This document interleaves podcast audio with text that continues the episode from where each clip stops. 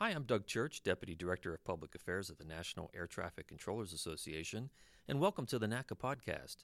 Today I want to talk about the busy Wichita airspace. I present to you the story of how three of our NATCA members at Wichita Tower, Hunter Rubin, Dan Hittner, and James Smart, worked together as a team to prevent a wrong airport landing of a Cessna Citation and a possible collision course with another aircraft. For their efforts, the three NATCA members are the 2020 recipients of the Archie League Medal of Safety Award for the Central Region. Wichita is home of general aviation manufacturing and has been called the air capital of the world for nearly a century. There's six airports and McConnell Air Force Base right near the city in Wichita Controllers airspace. That presents clear situational awareness responsibilities and unique challenges. On the eastern side of the city, there are three airports lined up in a row, north to south, including two Colonel James Jabara Airport and Beech Factory Airport, that are only three miles from each other with similar runway layouts. The citation in this story intended to land at Jabara, but something went wrong as the pilot neared the two similar and adjacent airports, and Hunter was there to catch it. I talked with Hunter recently, and here's our conversation. My first question is about you and getting to know you a little bit. Uh, you've been in the agency now about four years, is that right? Uh, actually, five now. five. Time's flying. Yeah. Hired in February of uh, 2016. okay. Talk about your background. Where are you from, and, and how did you find your way to the air traffic control profession? Um, I was born and raised in uh, Albuquerque, New Mexico. Um, lived there for 18, 19 years, and uh, always had a love and a heart for aviation, whether it was pilots and flying or air traffic control and doing that side. And uh, I guess you could say like the heart fell in right when I was born, pretty much because my dad was a controller too. Oh, he was. Where was he a controller at? My dad, he was a controller. He started in Fairbanks for about three years, four years, and then he transferred to Albuquerque Tower and was there for, oh, I'd say at least 15. And then he had kids and needed more money, so he transferred to Albuquerque Center then. And then he spent another 15 years in the center. Yeah, I guess you could say it started then when I was born, pretty much, with dad being in that field. what was that like? Uh, it was really cool, um, especially back in the day when the FAA allowed visits and all that stuff more often than not. And so there was many times when I went with my dad at least once, twice a week, and saw what he did and everything. And I just loved it. It was such a different job that you know you really don't see anywhere else. um, you know, it's not a teacher or a police police officer or an office person. It's it's a family, it's a community in your area, and just what you do is just different. Like people always, it's hard to explain the job sometimes to people. You know, they're like, "What do you do? Air traffic control." So you're the wand waver? No, it's you know, I'm you know, it's just it's just something cool that's different that you don't hear about or think about really. What what is your dad's name? Uh, his name's Barry. Okay. Do you have any brothers and sisters? I do. I have a younger brother, uh, three years younger than me, and uh, yeah, that's it. Just me and my brother. He's he's uh the school gonna be doctor, and he's got another ten years of school left, maybe. But hey, it's what he loves. yeah. So why air traffic control for you? Why'd you choose it? Um, like I said, I've loved aviation and uh, had a heart for it since I was young, and then I was back and forth air traffic controller, pilot, and just seeing what my dad does and how much he loves his job and he's just always happy and he's home you know more than most parents i would say with the job you know a full-time job. I felt like he was always home you know aside from the two nights a week when he had a night shift but he was also always home and loved his job and never did he never did not like going to work. I think that's how you say that but you know he always enjoyed going to work you know and coming back from work happy and stuff and then just looking into it more, it's a job where the job doesn't follow you home. You know, I come home, I can sit, watch TV, play video games, whatever. But my girlfriend, she's got to do grading papers or she's got to, you know, read an essay or all that stuff. I'm like, that just doesn't sound fun. you know, work follows you home. I don't want to work when I'm not at work. you know, so. And so, going to the academy, did you did you know if you preferred a center or a tower? For me personally, I really didn't prefer. I just wanted to get in the door and get the job, you know, because I knew you could move within, you know, if you start in the center and you want to go to the tower, you could eventually get there, or vice versa. But for my academy class, it was actually really interesting. When we got there in February of 16, they uh, we made it through all the basics and everything, and we were getting ready to start. Um, we were originally assigned the en route program. We were originally starting that, and then they came in about a week out or so and said, "Hey, we have too many en route students. We need some of you guys to go terminal and some of you guys to go um, en route."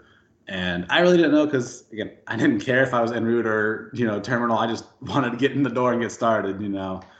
And uh, so I actually called my dad and asked him, I was like, hey, what do you think? What should I do? We talked about a little bit, and he said, you know, if you can get in the terminal environment right away, he's like, you like airplanes too much to not physically see them. You know, you don't, you like looking out the windows and seeing, you know, Southwest flying over the top, or, you know, when we went to Oshkosh a few times, you love seeing the airplanes physically. So he said, you know, if they give you the opportunity, he said, I would transfer to terminal just because you get that opportunity to be in the tower and see the airplanes and how that whole thing works and you just like that so much. So then i took his advice and went terminal and it's been the story since. Terminal got done came to wichita and been here since well that's a really a good transition to my next question because it, it, it seems like wichita was a, a perfect place for you to start and to continue your career currently because you got an air force base and then these two other uh, pretty busy satellite airports in your airspace, right? Colonel James Jabara and Beech Factory Field. Are there other airfields also that you all are responsible for? Yeah. Um, so yeah, like I said, we have uh, Wichita, Eisenhower, McConnell Air Force, Jabara, and Beech as well. But just matter of six, seven miles away from McConnell, Beech and Jabara, we also have Stearman Field, which is a very popular GA fly-in spot on the weekends because they have like a restaurant that's literally like right on the runway. So a lot of people, you know, that you know fly for that hundred dollar cheeseburger. You know, it's a pilot term. They all go to Stearman Field, which is right there. There's Augusta, which is just down the highway from McConnell, and there's two flight schools, and each flight school has six, seven, eight planes, and they're always flying. And then there's a parachute activity that's like four or five miles south of Augusta at Cook Field, you know. So all within 20 miles or so of our airport, we have another what six airports right there. So it, it, it, that gets pretty congested, and then it spreads out a little bit. We you know we go all the way out to Hutchinson, which you know that's 45 you know miles away from here. So then we start spreading out to where you get a little bit of air, you know, a little bit of air between airports and stuff. But right there in that one 20 mile ring, it's very congested.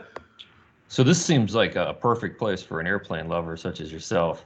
Oh yeah, that's you. You got it all going on there, right? Oh yeah, that's that's what my dad said because when you know we got our list, you know, we were going through the airports and the places I could go. And my dad said, "Hunter, Wichita, it's right there. It's the air capital. It's GA. There are airplanes everywhere. They love their airplanes in Wichita. Like that's where you got to go. Like it, it's calling your name, you know. So yeah, Wichita definitely was the calling, if you will, for it." So let's talk about the facility then. What is that level of traffic and that intricacies of traffic and the close proximity of all those airports? How does that play into the operation at Wichita and the interaction between all of you brothers and sisters to effectively manage that airspace? What is that like, if you can generally speak about your your mission there?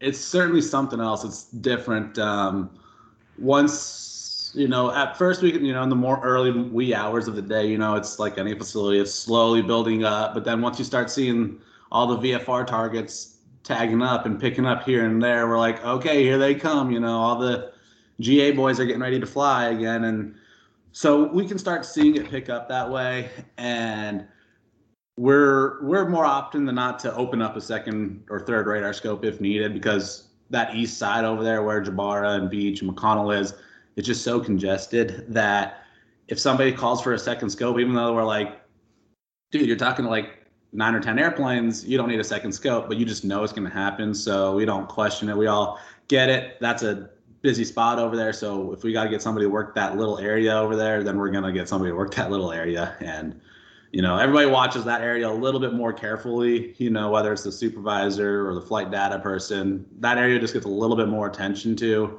um, just because of how congested that is. So there's usually another pair of eyes somewhere watching that area as well.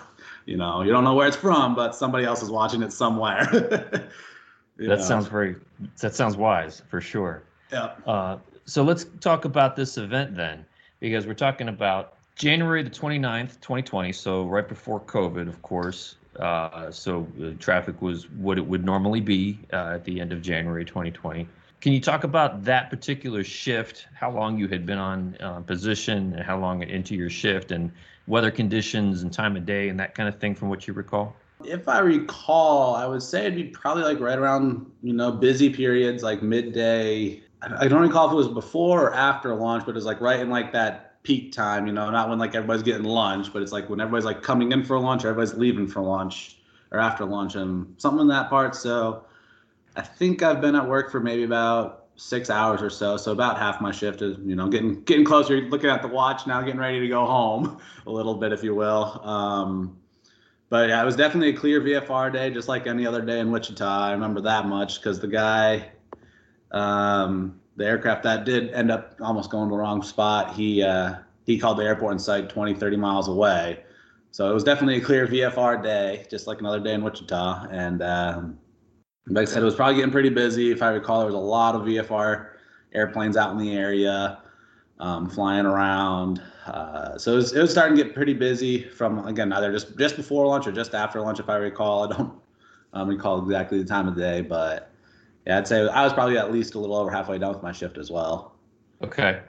And and so the aircraft we're talking about uh, in this particular event was a Cessna 680 twin engine. Can you talk about uh, was it just the pilot, uh, or were, were, there passengers on board? Do you know?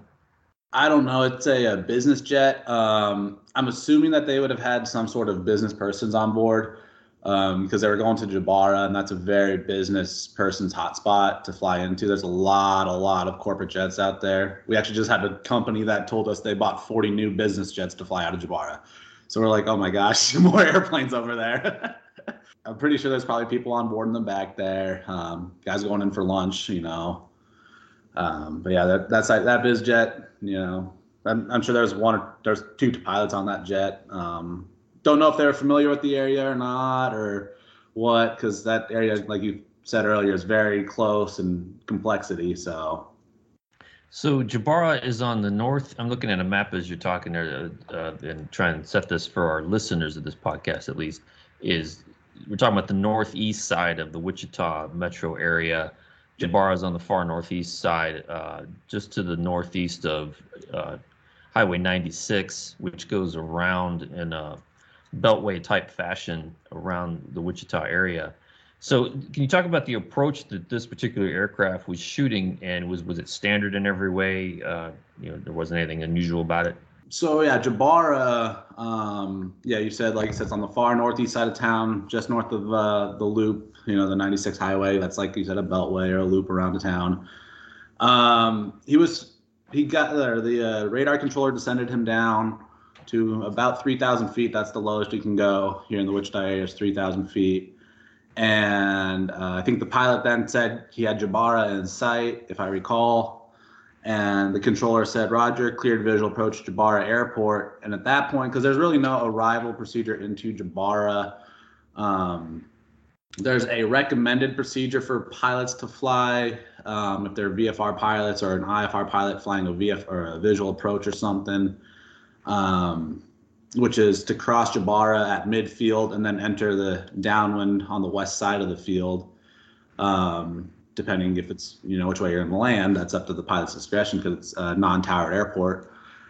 Um, so again, he got the pilot down, cleared him for the visual, and then if I recall, a few minutes later, the pilot canceled their IFR, which is very common. We try to ask pilots to cancel sooner than later in that area, just so that way, because those three airports, Beech, McConnell, and Jabara, all right there's it's three airports, but it still's one in, one out because they're so close together.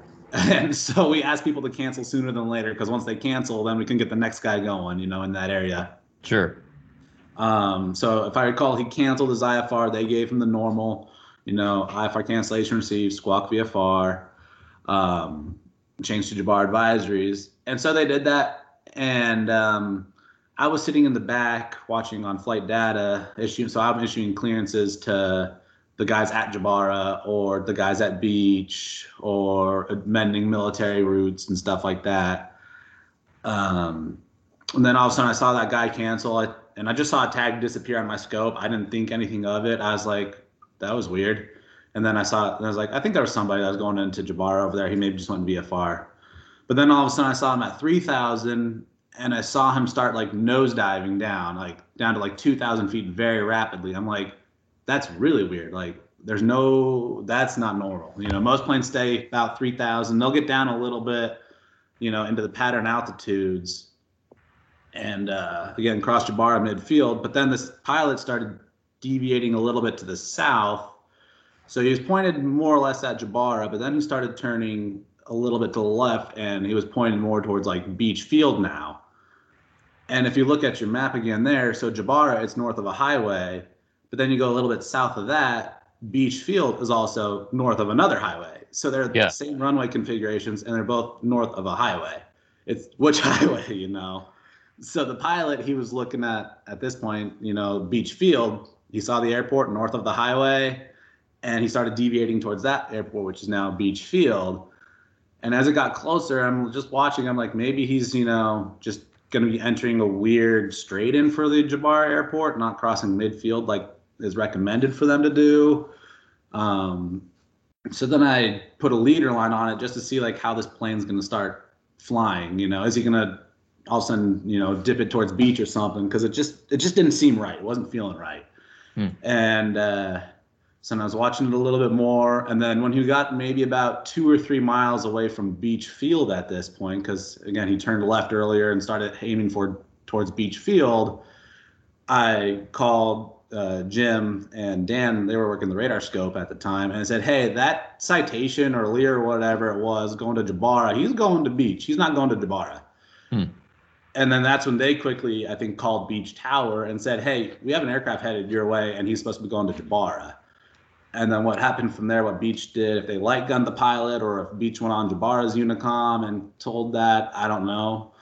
But from my view, I was just like, that, yeah, that, that's just not normal. You know, it, it ha- pilots will mistake the two. It happens here more than not. We're, you know, we're famous for the the uh, Boeing 747, whatever it was, that transport that landed at Jabara when it was supposed to land at McConnell, you know, the most famous one of that. Um, huh. But yeah, like I said, he was doing, I think, the normal procedure. He was going, but he just got Jabara and Beech mixed up because then it looked like he was going to be crossing Beech at midfield for a downwind. So I think he just had the wrong airport at the wrong point. Here's that exchange on the ATC audio. Beech Wichita, traffic about a mile south of you uh, cancel IFR with us. We told them to stay out of the Delta. Wichita. Yeah, Beech, your guy's on the go here at Beech. I canceled uh, takeoff clearance on Gulf Coast, so this guy clears out. Okay. Uh, he is midfield on the go right now. I don't know who he is. Uh, he's a citation. He's still remain outside the Class B. He was going into Jabara. So. Yeah, he's heading over Jabara now, looks like. Yeah, he canceled IFR. And, so. Okay, yep, he's turning away. Gulf Coast is on here in about a minute. Okay, he's released. Well, thanks. So he's on the, the, the CTAF frequency, right? So he's communicating yes. that way. So uh, was it difficult or, or easy to get in touch with him to uh, to cancel his uh, mistaken approach into Beech? Um, again, I, I, think I don't know what Beech did at that point. What uh, they did because once he, because yeah, they gave him the visual approach, and I think they might have switched him to CTAF frequency and told him to cancel with us because they can reach us on the radios at Jabara in the air on the ground to cancel their IFR. Um, but we like to get them over to CTAF sooner than later, later, like at least 10, 15 miles away, just because of how many airplanes are in that area. So that way they can start talking to other airplanes and figuring out uh, where they're going to be. Uh, but so then I think, like I said, once he then went full VFR, you know, he canceled his IFR, we got it. You know, it's I don't. I hate to say it, but you know, controllers are do it where it's you know VFR canceled, gone, forget. You know, it's VFR tag out of sight, out of mind. You know, they forget about it. Um, and I think it was just oh, the fact that I saw an airplane as IFR on my scope, and then it disappeared, and I wasn't expecting something to disappear. Or if you see something that you don't know is disappearing and it disappears, you're like, what was that? you know, mm. why did something just disappear? Yeah. So it just caught my attention for the odd set, you know, the odd time of that. Um, but yeah, so he was already over to CTAF talking to Jabara traffic, but he was going for Beech Field, and then that's when we actually called Beech Air Traffic Control Tower. We called that their tower, and told them about this. So then that's when I didn't know if maybe Beech Tower was they got their light gun out maybe and they were light gunning the airplane like with a red light like hey this is not where you're supposed to be or if Beech they physically got on like Jabara's CTAF frequency if like somehow Beech Tower can do that and tell this plane is going to the wrong airport I don't know what Beech can do over there um, I'm sure Beech has some sort of something because of how close they are to Jabara they can they Sure. know what's going on at Jabara as well um, but then all of a sudden we saw the plane. He was coming out to the Beech, and then he was down to about maybe 1,800 feet or so, so pretty close to the ground, like going to land at Beech. And then all of a sudden we saw his VFR tag come back up, and it was like at 22, 2,300 feet, passed over Beech field, and then went into Jabara. So he never landed at Beech, but he got pretty close, at least for us, you know, within at least half mile or so, Oh, getting wow. pretty low.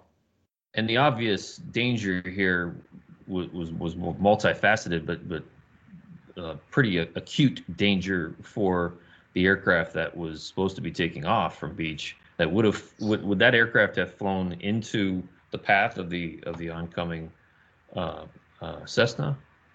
Oh, most definitely. Yeah, I think that uh, I don't know what Beech had departing at the time, um, but whatever it was, so Beech would have had the aircraft taken off, and that citation they were probably on a collision course. Um, one was gonna, I think one was landing south, one was landing north, because it's uncontrolled out there, and you know we hear more often than not somebody calls ready to depart runway 18 at Jabara, but Beech is taking off runway one, so somebody's taking off south and somebody's taking off north. It happens more often than not out there. Yeah.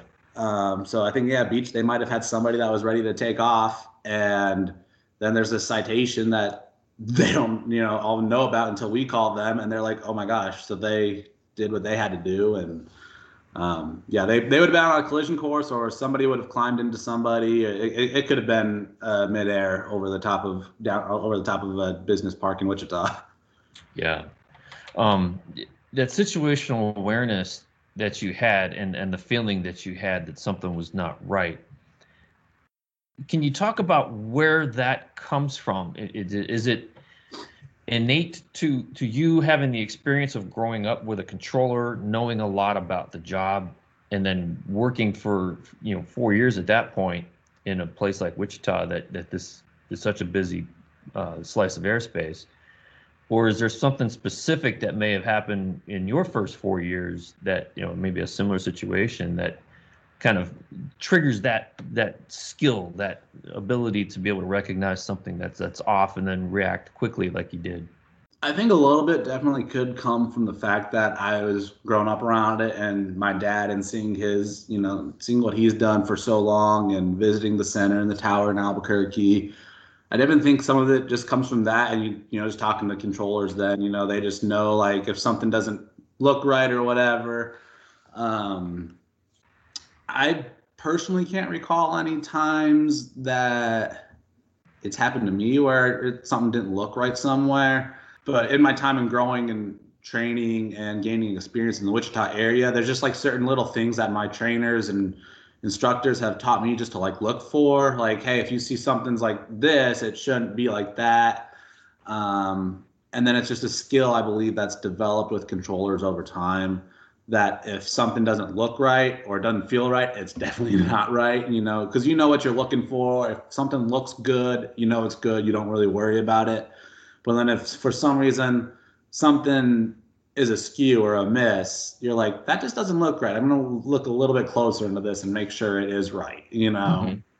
whether it's it can be something as simple as you clear a guy for an ILS approach and he's like half mile or so off the course, and you're like, you know, that just doesn't look right. Why is he like that? You know, so you just make sure he's correct, or something as you know big as this, like, wait, that just didn't look right. Why did all of a sudden something I wasn't expecting to happen? You know. sure So I think it's it's it's a skill more or less developed over time. I believe uh, that controllers around the country probably would agree. Like you just learn to develop that. If something doesn't look right, you know it's not right. You know, most Okay. people can forget like, eh, not doesn't look right, but somebody will fix it or something will happen. But I think us controllers, we all would say like, if it doesn't look like look right, we're gonna say something to someone somewhere that that doesn't look right, because it's it's our job. You know, people's lives are in our hands. You know. Yeah, excellent. Th- thank you for that answer. I just have one more question for you, um, and that is about this Archie League Award. I mean, um, it, it's such an honor for, for us at NATCA to be able to present it uh, to your facility, to the three of you, for a, job extremely well done. What, what, are your thoughts about being recognized uh, for your work in this way? It's, it's definitely a really cool honor. Um, very excited, uh, super super cool, and to see something that I guess this young and early in my career, you know, anybody, anywhere, anytime, whether you're a trainee or a 25 year veteran, you know, if you see something not right, you say it. You know, the fact that you know they always say, "See something, say something." You know, and then you do it, you just don't see any recognition for it. You're like, maybe they don't really see me. It's like whatever. But then when you get the recognition, you're like, people are watching. People do care. You know, they do appreciate what I'm doing and care that I'm doing this, and it's it's just a really cool feeling to really, really, really enjoy it. You know, um, very, That's very, cool. very thankful for it for sure. Um, Excellent. Yeah, something I, I, joke with my dad too. You know, he spent 33 years plus, and he never won one. He's like, I don't get it. How did you do it already? you know, I'm like, I don't know, Dad.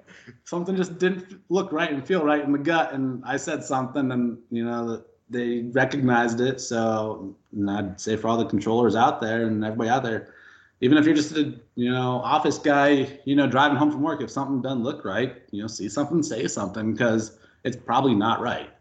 You know, mm-hmm. we as human beings, we know what should be right, what's not right.